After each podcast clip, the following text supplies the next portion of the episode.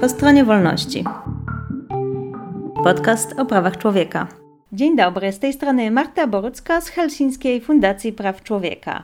A dziś po stronie wolności poświęcimy tematowi, który za sprawą afery Pegasusa poruszył całą opinię publiczną, czyli oczywiście o inwigilacji. Spróbujemy odpowiedzieć na pytania, kogo i jak mogą obserwować służby, czy kiedykolwiek e, osoby poddane takiej kontroli się o tym dowiedzą, no i ostatecznie kto kontroluje kontrolujących i jak. O tym, co najchętniej by ukryto za klauzulą tajne, wyjaśnią Wojciech Klicki, prawnik Fundacji Panoptykon, zajmujący się monitorowaniem tego, jak wygląda inwigilacja w Polsce. Dzień dobry. Dzień dobry, dziękuję za zaproszenie. Oraz dr Piotr Kładoczny, karnista i wiceprezes Helsińskiej Fundacji Praw Człowieka. Dzień dobry. Dzień dobry, kłaniam się. Z tego co wiemy, Pegasus miał zasłynąć jako system niewykrywalny o potężnej sile rażenia, ale też bardzo drogi. Przynajmniej pierwsza z tych cech nie do końca okazała się prawdziwa, bo dzięki staraniu innymi zespołowi z Citizen Lab dowiedzieliśmy się y, do tej pory, e, do momentu kiedy nagrywamy ten podcast, już o pięciu osobach z Polski, wobec których e, Pegasus został zastosowany. No i cóż, nikt z nich e, nie okazał się na razie groźnym przestępcą. Jak na Twitterze napisał John Scott Railton ze wspomnianego już Citizen Labu, skoro tak kosztowny system jest powszechnie wykorzystywany, e, no to na jaką skalę władza może korzystać z bardziej konwencjonalnych metod, takich jak klasyczne podsłuchy, przechwytywanie wiadomości, zbieranie danych o nas? E, Wojciechu, jak moglibyśmy odpowiedzieć na to pytanie? Co wiemy o poziomie inwigilacji w Polsce? Na pewno Pegasus nie jest narzędziem masowej inwigilacji. E, nie jest narzędziem masowej inwigilacji, ponieważ e, nie wiemy dokładnie, ile osób jednocześnie Polska, czy polskie służby, polska władza może e, zainfekować Pegasusem. Czy jest to 10, 20 czy 50 urządzeń, ale nadal jest to dwucyfrowa liczba. Tymczasem są inne uprawnienia, inne możliwości, jakie pozostają w dyspozycji polskich służb. E, I tam liczby, jeżeli chodzi o właśnie skalę stosowania tych e, uprawnień, idą e, znacznie wyżej. Po pierwsze, są to czynności nazywane tak szeroko kontrolą operacyjną. Do kontroli operacyjnej możemy zaliczyć podsłuch, możemy zaliczyć też zdalne uzyskiwanie dostępu do czyichś SMS-ów czy do dysków. I tam mówi się, czy mówi się, statystyki wskazują na to, że sama policja stosuje to narzędzie około 8-10 tysięcy razy w skali roku, ale to nadal nie są najbardziej mm, takie spektakularne liczby, bo mamy jeszcze takie narzędzie, jakim jest dostęp mm, policji i innych służb do tak zwanych danych telekomunikacyjnych. Dane telekomunikacyjne brzmią niegroźnie, ale tak naprawdę są to bardzo istotne informacje, bo są istotne informacje na temat tego, gdzie kto się znajduje czyli gdzie byliśmy 8 miesięcy, 13 dni i 12 godzin temu. Operator telekomunikacyjny tą informację ma. Ja na przykład nie mam tej informacji, to znaczy nie pamiętam tego, gdzie byłem e, tym, ten, wtedy, e, ale służby mają dostęp do tego w sposób zdalny E, I tego typu informacje, właśnie o lokalizacji, o billingu, czyli tym, do kogo dzwoniliśmy, kto dzwonił do nas, e, służby pozyskują około miliona 400 tysięcy e, w skali roku. Przy czym ja oczywiście zdaję sobie sprawę z tego, dlaczego wychodzimy od liczb, bo ten milion czy ponad milion robi wrażenie. 10 tysięcy podsłuchów robi wrażenie, Natomiast w gruncie rzeczy y, nie możemy chyba odpowiedzialnie powiedzieć, że sama liczba jest problemem. Że problemem jest to, że służby sięgają po te dane milion razy. Być może potrzebują tyle razy. Problem jest gdzie indziej. Problem tkwi w tym, w jaki sposób sięgają, na jakich zasadach i pod jaką kontrolą.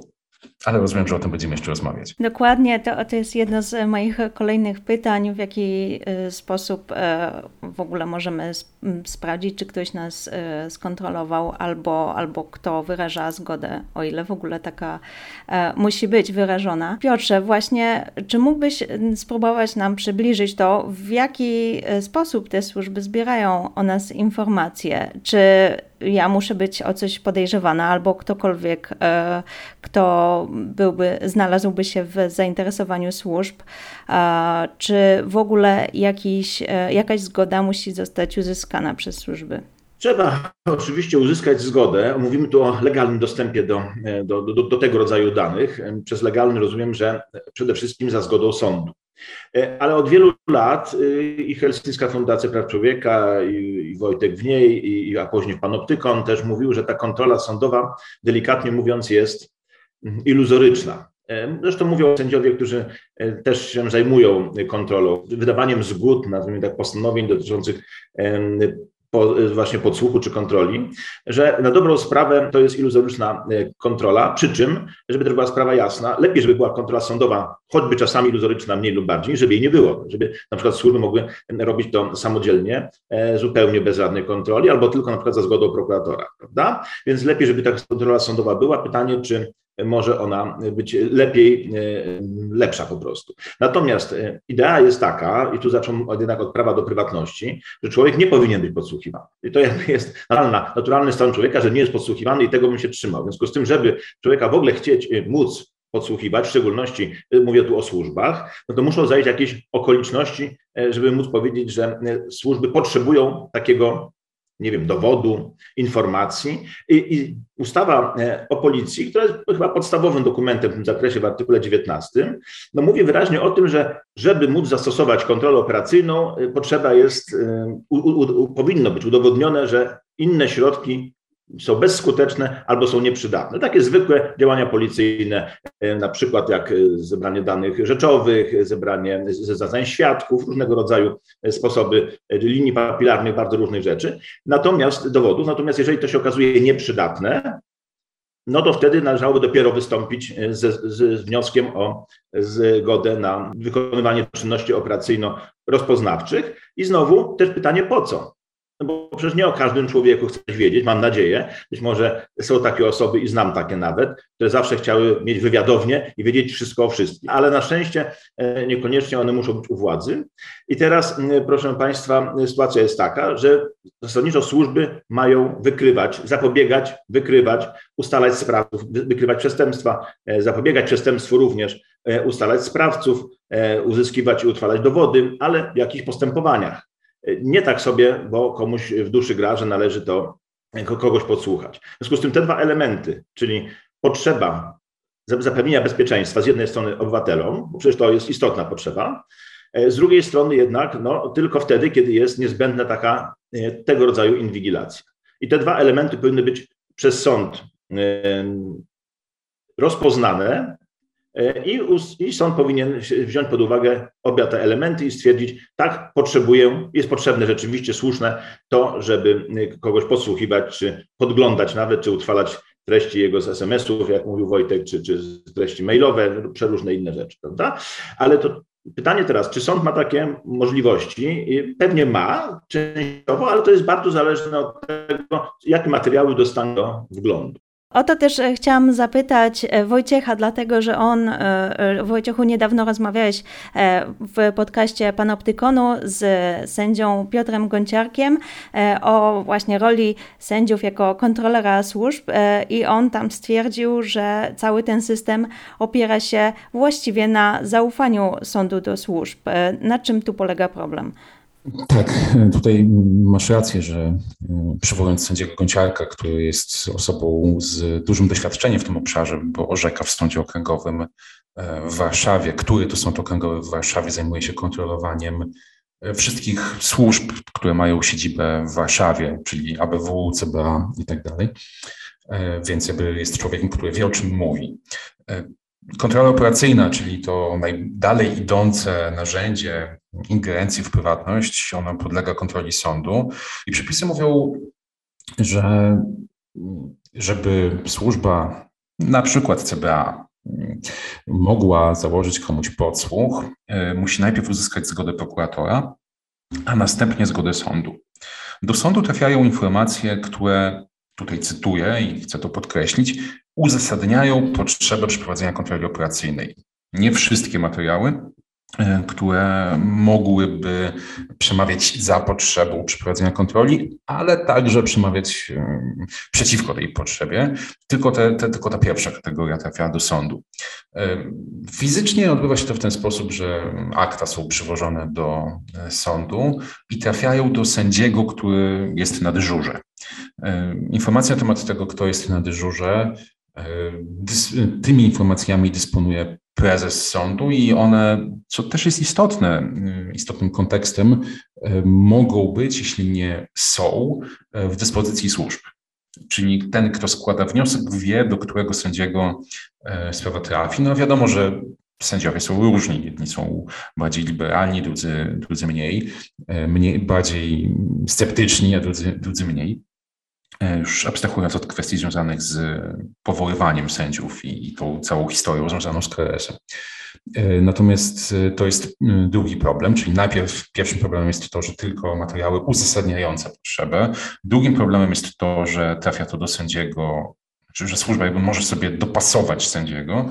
No a trzecim wreszcie jest to, że sąd, sędzia w zasadzie nie ma mm, zbyt wielu narzędzi do tego, żeby zweryfikować e, to, czego się od służby dowiedział.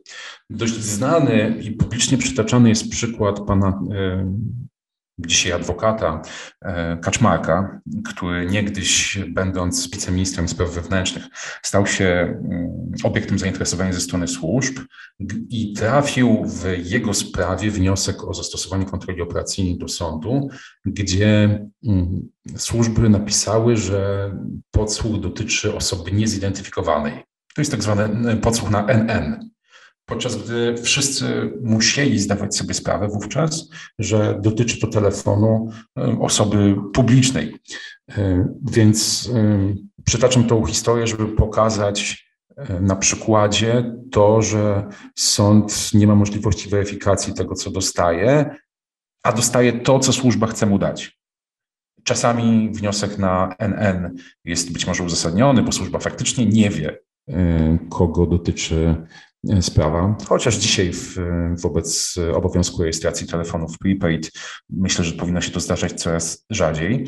E, natomiast no, sąd ma te akta, te informacje, które, e, które dostaje od służby i nie ma w zasadzie takich formalnych, materialnych, prawnych podstaw do tego, żeby uznać, że nie może mm, są, e, służbom ufać. I wreszcie czwarta kwestia, która ma być może spore znaczenie, chociaż jest kwestią taką powiedzmy ludzką, e, to jest to, że sędziowie z tymi sprawami e, są zawsze sami nie mogą między sobą, nawet wśród tych sędziów, którzy zajmują się zarządzaniem kontroli operacyjnej, o tym porozmawiać, e, zweryfikować czy uwspólnić podejścia, no bo to wszystko jest objęte e, klauzulami ochroną na podstawie ustawy, no, ustawy o ochronie informacji niejawnych.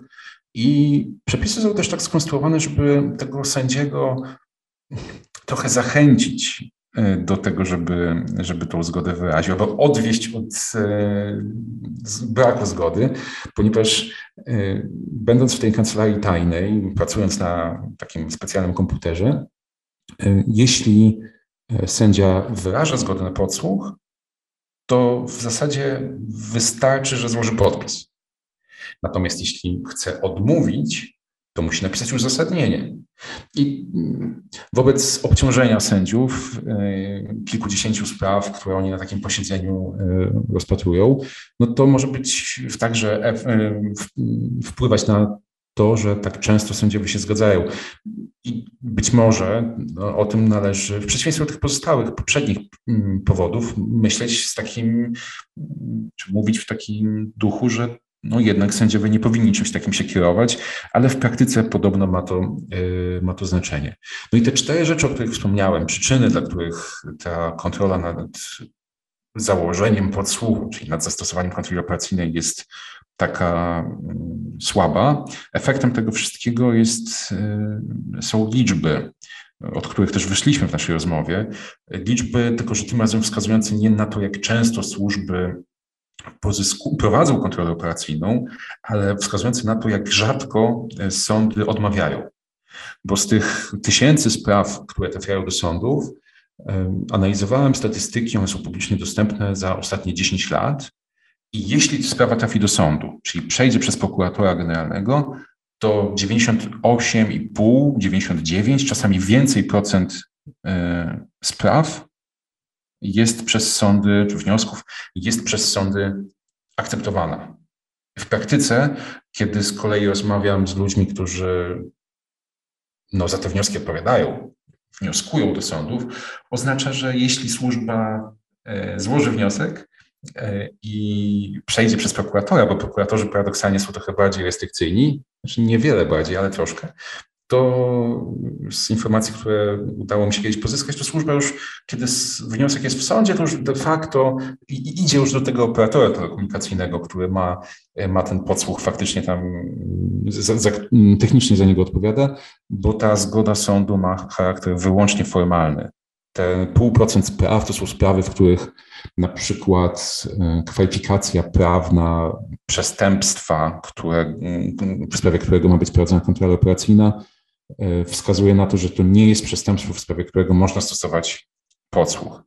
Więc jakby to jest, e, oczywiście zgadzam się z tym, co Piotr powiedział przed kilkoma chwilami, że lepsza taka kontrola niż żadna, ale jeśli wziąć pod uwagę jeszcze inne czynniki, jak to, że służby mogą założyć podsłuch, e, a dopiero po jakimś czasie złożyć wniosek do sądu, czyli ten podsłuch w trybie niecierpiącym zwłoki.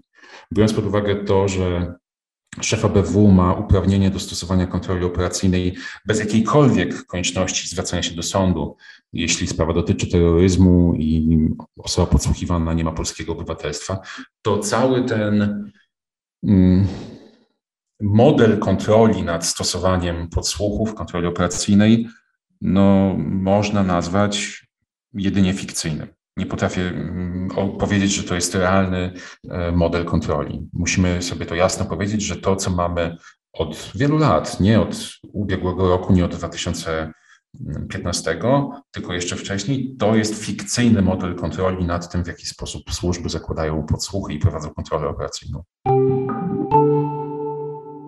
No ja chciałem tylko podkreślić to, co już Wojtek powiedział, że cały system jest trochę źle, a właśnie może bardzo źle skonstruowany, natomiast o to, co się dzisiaj dzieje obecnie, to powoduje, że w ogóle o zaufaniu, o którym mówiła Marta i też pan sędzia Gonciarek, do służb e, czy do państwa trudno mówić, co potęguje problem, który zresztą widzimy w tej chwili. Ale też nie chciałbym, żeby to przesłaniało e, problem rozwiązań generalnych, bo oczywiście dzisiaj możemy powiedzieć, że szczególnie mamy kłopot, jeżeli prokuratura jest ściśle podległa ministrowi, e, ministrowi Sprawiedliwości, e, a przecież prokuratura, jak powiedział Wojtek, w dużej mierze odpowiada za to, co skieruje do sądu, żeby i kogo skieruje do sądu w celu inwigilacji. E, po drugie, no mamy takie, takich ministrów, jakich mamy, którzy, którzy odpowiadali i zostali nieprawomocnie, co prawda, ale skazani jednak za nadużywanie swoich uprawnień. Mamy kłopot, o który Wojtek już zamarkował z kwestią sędziów i neo-KRS-u, więc te wszystkie ogniwa które powinny jakby ze sobą współpracować po to, żeby e, uzyskać e, maksymalne pogodzenie bezpieczeństwa ludzi z ich, z kolei bezpieczeństwa społeczeństwa, z pewnością, że nie jesteśmy podsłuchiwani albo że jesteśmy podsłuchiwani w sposób celowy i słuszny, no one są wyłączone w dużej mierze, prawda? Do tego jeszcze, jeżeli przyjmiemy, y, to akurat tu nie ma wielkiego zastosowania, bo, ale, ale wiemy o tym, że e, pokazuje pewne tendencje samego, samego państwa do tego, żeby uznawać za dowody również dowody zdobyte nielegalnie, o czym mówi KPK, prawda? Czyli na przykład można by sobie wyobrazić pominięcie sądu w ogóle w tej sprawie, podsłuchiwanie nielegalne, a potem i tak wykorzystanie tych e, materiałów w postępowaniu karnym, no to widzimy, jaki mamy klimat. Ale nie chciałbym, żeby to e, umknęło, że taki klimat mamy polityczny, ale też, nie jest to najważniejsze być może w tym wszystkim, bo ważny jest system na przyszłość, żebyśmy też nie popadli w taką e, myśl, że e, jak się zmieni władza, będzie wszystko dobrze, nie musimy niczego zmieniać. To by było fatalne, bo wcale tak nie jest. Prawda? Jest ten system źle zbudowany i Wojtek o tym ładnie opowiedział. Właśnie e, Wojciechu chciałam zapytać o, o to, jak ten system jest zbudowany, bo już wspomniałeś, że to nie jest kwestia 2015 roku czy 2016, jak powstała nowelizacja ustawy o policji, tylko że on już wcześniej nie był stworzony tak, żeby odpowiadał standardom praw człowieka. Czy mógłbyś powiedzieć, jak, jak to wyglądało? myślę, że najłatwiej będzie, pytasz mnie o to, jak wygląda system, to, to, to jest takie pytanie, na które mógłbym odpowiadać przez cały nasz podcast, ale postaram się to zrobić w taki sposób, powiedzmy, hierarchiczny. To znaczy spojrzeć na możliwości, jakie mają służby, od tych najmniej ingerujących w prawa jednostki do tych najbardziej ingerujących. Przy każdym z tych uprawnień, czy każdej z tych czynności, jakby dodając uwagi dotyczące tego, w jaki sposób, czy gdzie tu jest problem związany z prawem do prywatności, czy szerzej prawami, prawami człowieka. Więc jakby dotychczas rozmawialiśmy o kontroli operacyjnej. Powiedziałem, że to jest, powiedzieliśmy sobie, że to jest najbardziej ingerujący w prawo do jednostki narzędzie, przynajmniej zgodnie z przepisami, ale znacznie niżej y, mamy taki wielki worek z nieokreślonymi w ustawie czynnościami operacyjno-rozpoznawczymi. Żeby jakoś to zilustrować, chodzi tutaj o na przyczepienie komuś, kolokwialnie mówiąc, ogona. To znaczy, że za kimś chodzi policja. Albo, że do tych czynności operacyjno-rozpoznawczych można na przykład zaliczyć sprawdzanie informacji na czyjś temat w publicznych bazach danych. Czyli policja chce sprawdzić, czy mam um, opłacone składki w ZUS-ie albo w każdej innej publicznej bazie. Mhm, powiedziałem, że nie ma katalogu tych czynności, no bo to też jest e, rzecz, e, o którą wielokrotnie już się rozbijano i nie jedna osoba, nie jeden ekspert zjadł sobie e, na tym zęby, no bo trudno opisać w jakiś sposób ograniczyć działanie służb. Z naszej perspektywy istotne jest to, że tego typu narzędzia, czy tego typu aktywności. E, przyszedł mi do głowy jeszcze jeden przykład. Na przykład e, Agencja Bezpieczeństwa Wewnętrznego ma stały dostęp do nagrań w tramwajach warszawskich. Wyciekło jakieś takie pismo, które wskazywało na to, że właśnie agencja zażądała od spółki tramwaje warszawskie stałego dostępu do nagrań z kamer. No i okej, okay, może, może terroryści, których e, ściga ABW akurat jeżdżą tramwajami i może z tego powodu to jest potrzebne. Nikt tego nie sprawdzi. E, dlaczego agencja e, tego uprawnienia, znaczy z tego uprawnienia w ten sposób korzysta? Drugim poziomem są dostępy do różnego rodzaju specjalnie wskazanych w, w przepisach danych. No i tutaj przede wszystkim mam na myśli dane telekomunikacyjne, te billingi, tą lokalizację, o której wspominałem. Tam jest problem z kontrolą nad pozyskiwaniem tych danych, problem z kontrolą zewnętrzną, bo do 2014 roku, do takiego słynnego wyroku Trybunału Konstytucyjnego o sygnaturze K23 na 11, tej kontroli nie było jakiejkolwiek. Służby pozyskiwały te dane w sposób zdalny. Trybunał uznał, że jest to niezgodne z konstytucją, zażądał wprowadzenia kontroli, Zasadą miała być kontrola uprzednia, dopuszczalną, dopuszczano e, kontrolę następczą.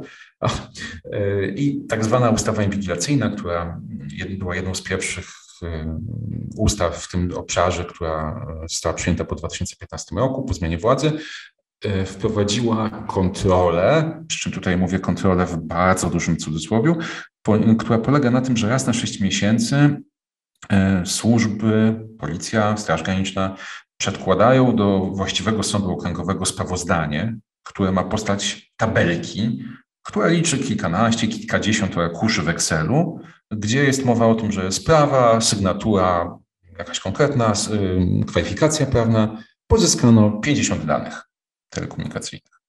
No i sąd sobie patrzy na tą tabelkę, która liczy te kilkadziesiąt stron i ma stwierdzić, czy doszło, czy nie doszło do nieprawidłowości.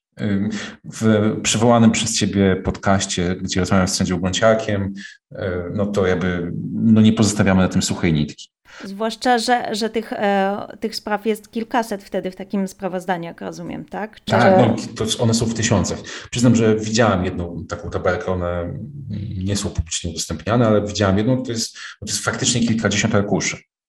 Excelu, gdzie na jednym arkuszu jest znacznie, znacznie więcej niż nie wiem, 10 Czyli spraw. biorąc pod uwagę obłożenie też innymi sprawami sędziów, jest to absolutnie nierealne, żeby byli w stanie skontrolować zasadność. Tak. Wyżej jest ta kontrola operacyjna, o której już dużo rozmawialiśmy, tam na tym samym poziomie powiedzmy, czyli na poziomie, gdzie trzeba uzyskać zgodę sądu, są jeszcze dane objęte tajemnicą bankową, e, gdzie sądy w 100% spraw e, wyrażają zgodę, tutaj nawet nie ma pojedynczych odmów. No i wreszcie na samym końcu jest to, mm, co jakby unosi się nad, jak sądzę, nad naszą rozmową, czyli ten Pegasus.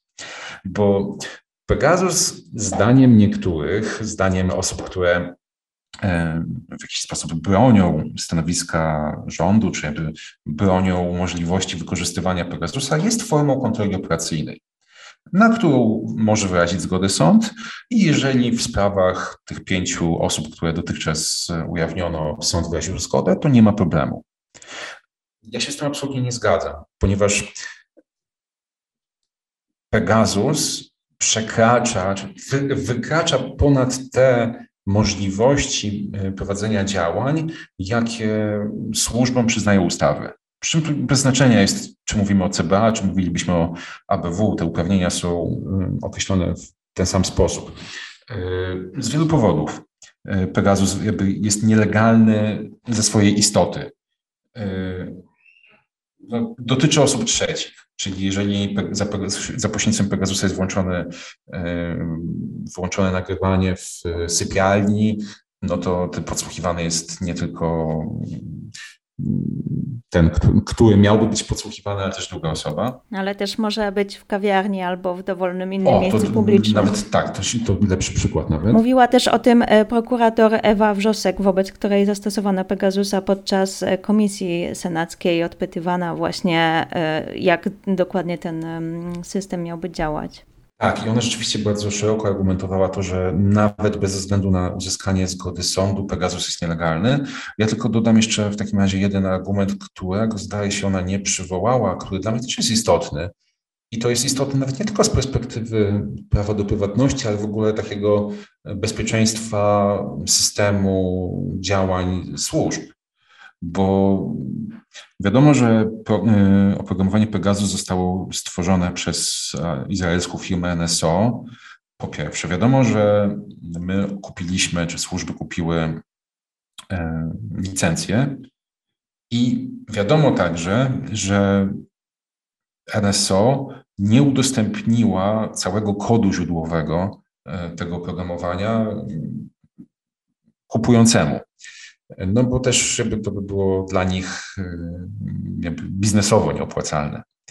I oznacza to, że kupujący oprogramowanie CBA, a także podmiot, który powinien nadzorować wprowadzanie do służb tego typu narzędzi, czyli ABW, odpowiadające za mm, działalność taką kontrwywiadowczą, nie, ma, nie miało możliwości na żadnym etapie zweryfikować, czy informacje płynące z mm, inwigilacji za pośrednictwem Pegasusa trafiają wyłącznie do operatora systemu, czyli CBA, czy nie trafiają także do jego producenta.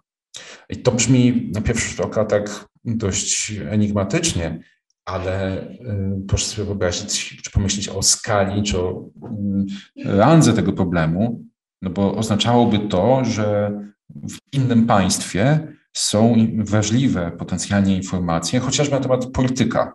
Mam tutaj na myśli oczywiście senatora Brejze, który mówi absolutnie tak hipotetycznie. Dajmy na to, w przyszłości zostanie prezydentem. E, I wtedy informacje na jego temat będą w rękach e, zagranicznej firmy, być może w rękach zagranicznego wywiadu. To jest po prostu e, niebezpieczne i polskie służby nie powinny tak działać, bo to jest działanie na szkodę bezpieczeństwa państwa, nie tylko na, na, na szkodę konkretnych inwigilowanych, inwigilowanych osób. Więc jakby wracając do tej, kończąc tą długą wypowiedź, chciałem jakby zreasumować tą piramidę. Na samym dole są czynności nieokreślone, które są, to też my pokazywaliśmy w naszej kampanii, w której pokazywaliśmy w ogóle problem braku kontroli nad służbami, które są na przykład stosowane przeciwko e, aktywistom aktywistom i aktywistkom ekologicznym, którzy chcą jakiś protest zorganizować, to im się wtedy do samochodów podczepia takie trackery, które pozwalają śledzić ich ruch. Powyżej są te dane telekomunikacyjne, gdzie kontrola nad, nad sądów jest bardzo iluzoryczna, te, te, te sześciomiesięczne sprawozdania. Efekty, no chociażby e, tak zwane billingowanie, to jest, mówię o tej sprawie, bo ona jest zakończona prawomocnym wyrokiem sądu, billingowanie redaktora Bogdana Wróblewskiego, gdzie CBA billingowało go po to, żeby e, zweryfikować, jakie ma źródła informacji tajemnica dziennikarska, no jakby wszyscy wiemy, e, jaka jest ranga tego problemu. Potem mamy kontrolę operacyjną z tą iluzoryczną zgodą, sąd, e, kontrolą sądową, od czego wyszliśmy w sumie. No i nad tym jest jeszcze Pegasus, o którym dzisiaj rozmawiamy, bo miał tego pecha, Pegasus, że został jakby rozgryziony przez Citizen Lab, ale są jeszcze mm, inne podobnego typu oprogramowania, które pozwalają także na bardzo dużo które no, nawet jeżeli są pod kontrolą sądu w trybie kontroli operacyjnej, to i tak są e, moim zdaniem przekroczeniem uprawnień i wykorzystywane są dzisiaj ponad, tym, ponad to, co, na co pozwalają ustawy kompetencyjne, czy ustawa o policji, czy ustawa o CBA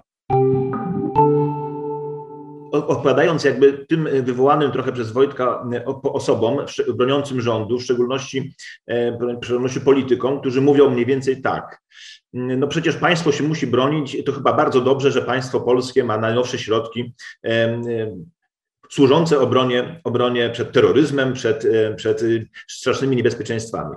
E, problem polega na tym, że może dobrze, może niedobrze, nie muszą one być wykorzystywane do na pewno takich celów, które są w tej chwili wykorzystywane, bo jak już Marto powiedziałaś też, nie, nie wydaje się, aby te, te, przypadki, o których mówimy, dotyczyły albo terroryzmu, albo jakichś ciężkich przestępstw e, mafijnych. Natomiast jedno chciałem powiedzieć na pewno. Ustawmy piramidę jeszcze inną, e, bardzo małą już, niedużą piramidkę, ale przede wszystkim mamy prawo do tego, żeby nie być podsłuchiwanymi, inwigilowanymi. I jeżeli wyjątkiem jest to, co, o czym mówi ustawa o policji i innych służbach, gdzie się mówi wyraźnie, że kontrola operacyjna prowadzona jest niejawnie i polega na, a następnie jest wyliczenie, na czym polega, to według mojego przekonania, ale myślę, że ono jest w miarę logiczne, wszystkie inne działania, które nie są wymienione w ustawach, nie powinny być dopuszczone. Ponieważ e, to jest, e, jak wiadomo, wyjątek powinno się interpretować ściśle. Nie może być tak, że mamy wyliczone, co możemy robić, co służby mogą wyjątkowo robić, a następnie powiedzieć i jeszcze wiele innych, które spada nie są opisane, no ale przecież służby tak muszą. W dodatku, jeżeli nie mamy odpowiedniej kontroli, o, o czym Wojtek mówił, e, no i nie mamy zaufania do państwa, które to stosuje, to to jest e, rzecz e, już bardzo niedobra i co więcej, powiem więcej, bardzo niebezpieczna, nie tylko z punktu widzenia naszej prywatności, ale także o tym, co Wojtek mówił, później ewentualnych możliwości w cudzysłowie szantaży, a może nawet nie w cudzysłowie. Prawda? Tylko tyle chciałam dodać jeszcze.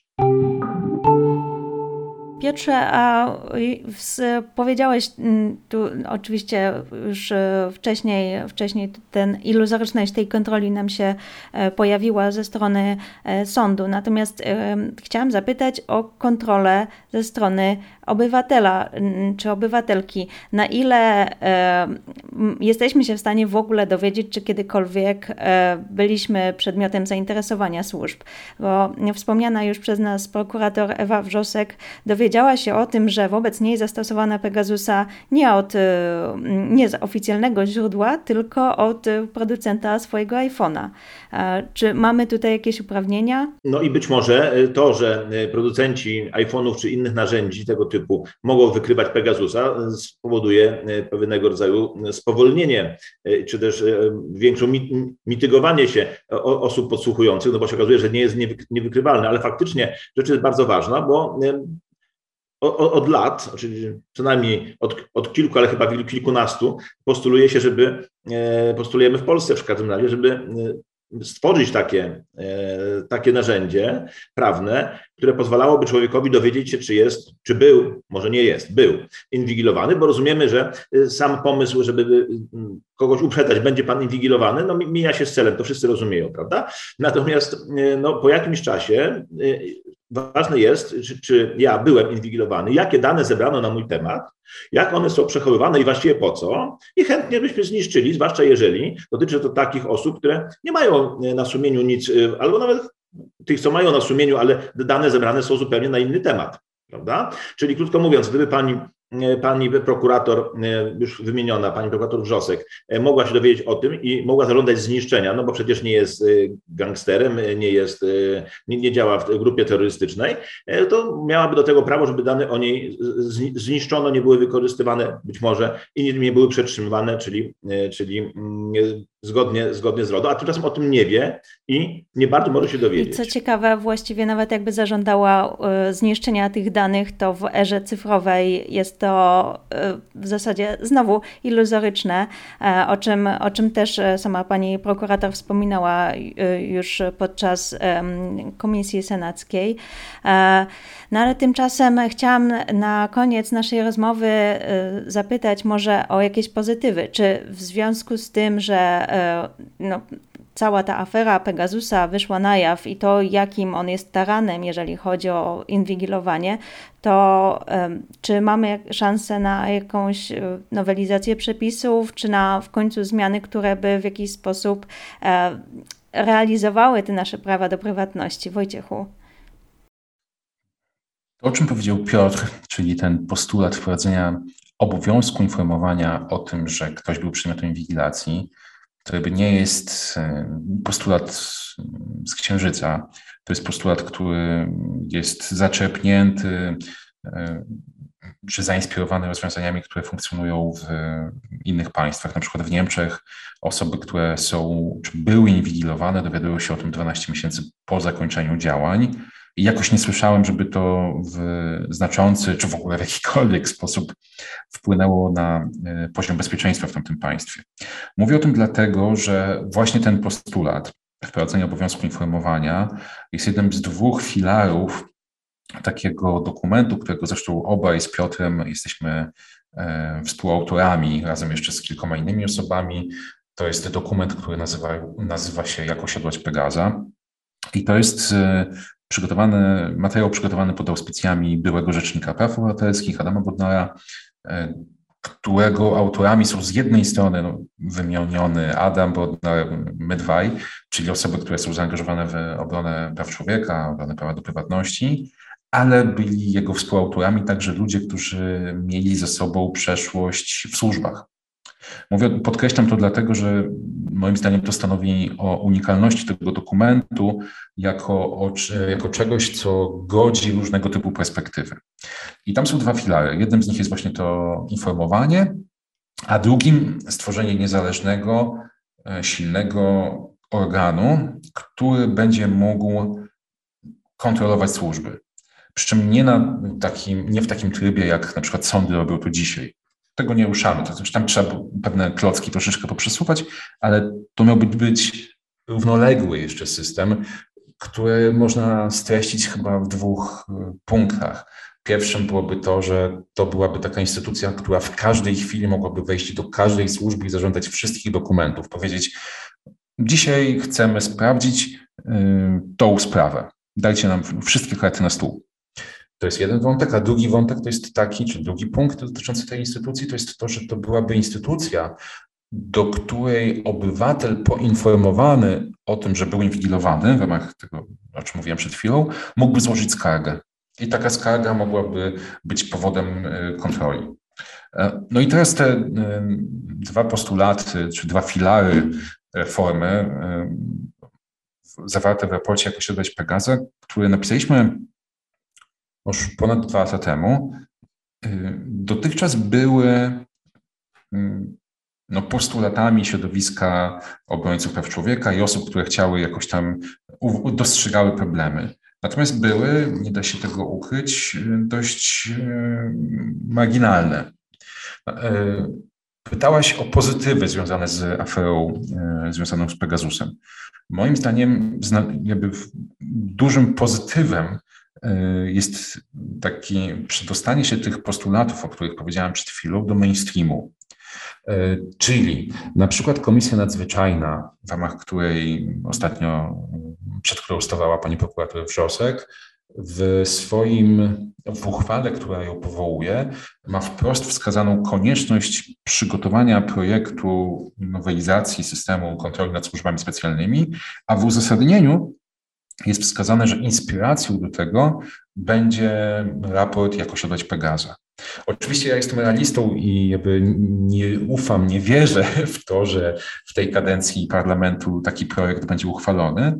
Natomiast jednocześnie uważam, że pracując nad tym tematem od wielu lat, że musimy na to patrzeć z perspektywy takich małych kroków.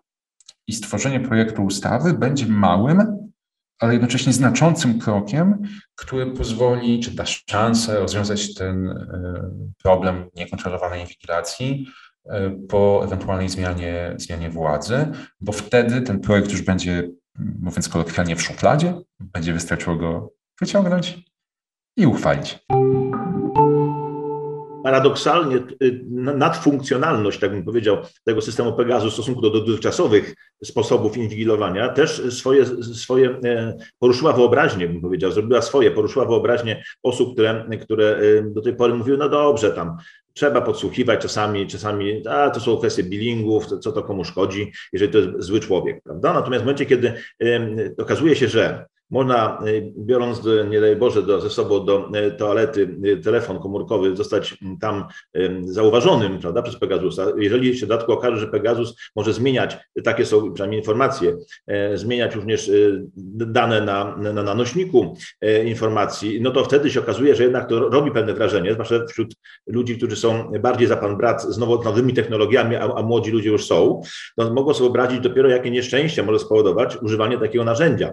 Bo mówię, no być może samo utrwalanie, podsłuchiwanie, no okej, okay, ktoś mógłby to tolerować, mówi, no czasami dla bezpieczeństwa państwa, dla wykrywania poważnych przestępstw korupcyjnych, czy Bóg wie jakich innych, no to rzeczywiście może warto. Natomiast tu idziemy tak strasznie daleko, że to rzeczywiście powoduje, powoduje refleksję na poziomie, e, tak jak Wojtek powiedział, mainstreamowym, bo każdy mówi, no zaraz, zaraz, ale tu słyszeliśmy wypowiedź jednego, lidera e, agrounii, który mówi, zaraz w, w łóżku je podsłuchiwali. No prawda, nieprawda, prawda, czy podglądali, ale tego rodzaju, tego rodzaju e, informacje robią wrażenie i myślę, że w jakimś sensie to może sprzyjać rzeczywiście e, rozsądnej, e, rozsądnej mm, debacie, a właściwie uchwalenia jakiegoś sensownego prawa zmieniającego wszystkie sposoby inwigilacji i faktycznej kontroli nad tą inwigilacją. No właśnie i co trzeba podkreślić, e, często bezpieczeństwa i prawa człowieka są przedstawiane jako takie przeciwstawne e, idee, natomiast e, właściwie są współzależne, bo ciężko mówić o prawach człowieka bez, bez poczucia bezpieczeństwa publicznego, a z drugiej strony takie przestrzeganie praw człowieka daje nam to poczucie bezpieczeństwa.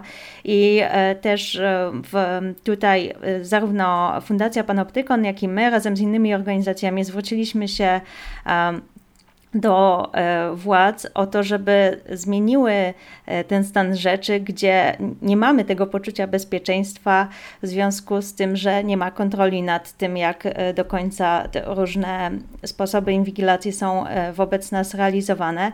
I zachęcamy też do tego, żeby wesprzeć petycję Amnesty International, która jest już otwarta dla wszystkich w naszych postulatach.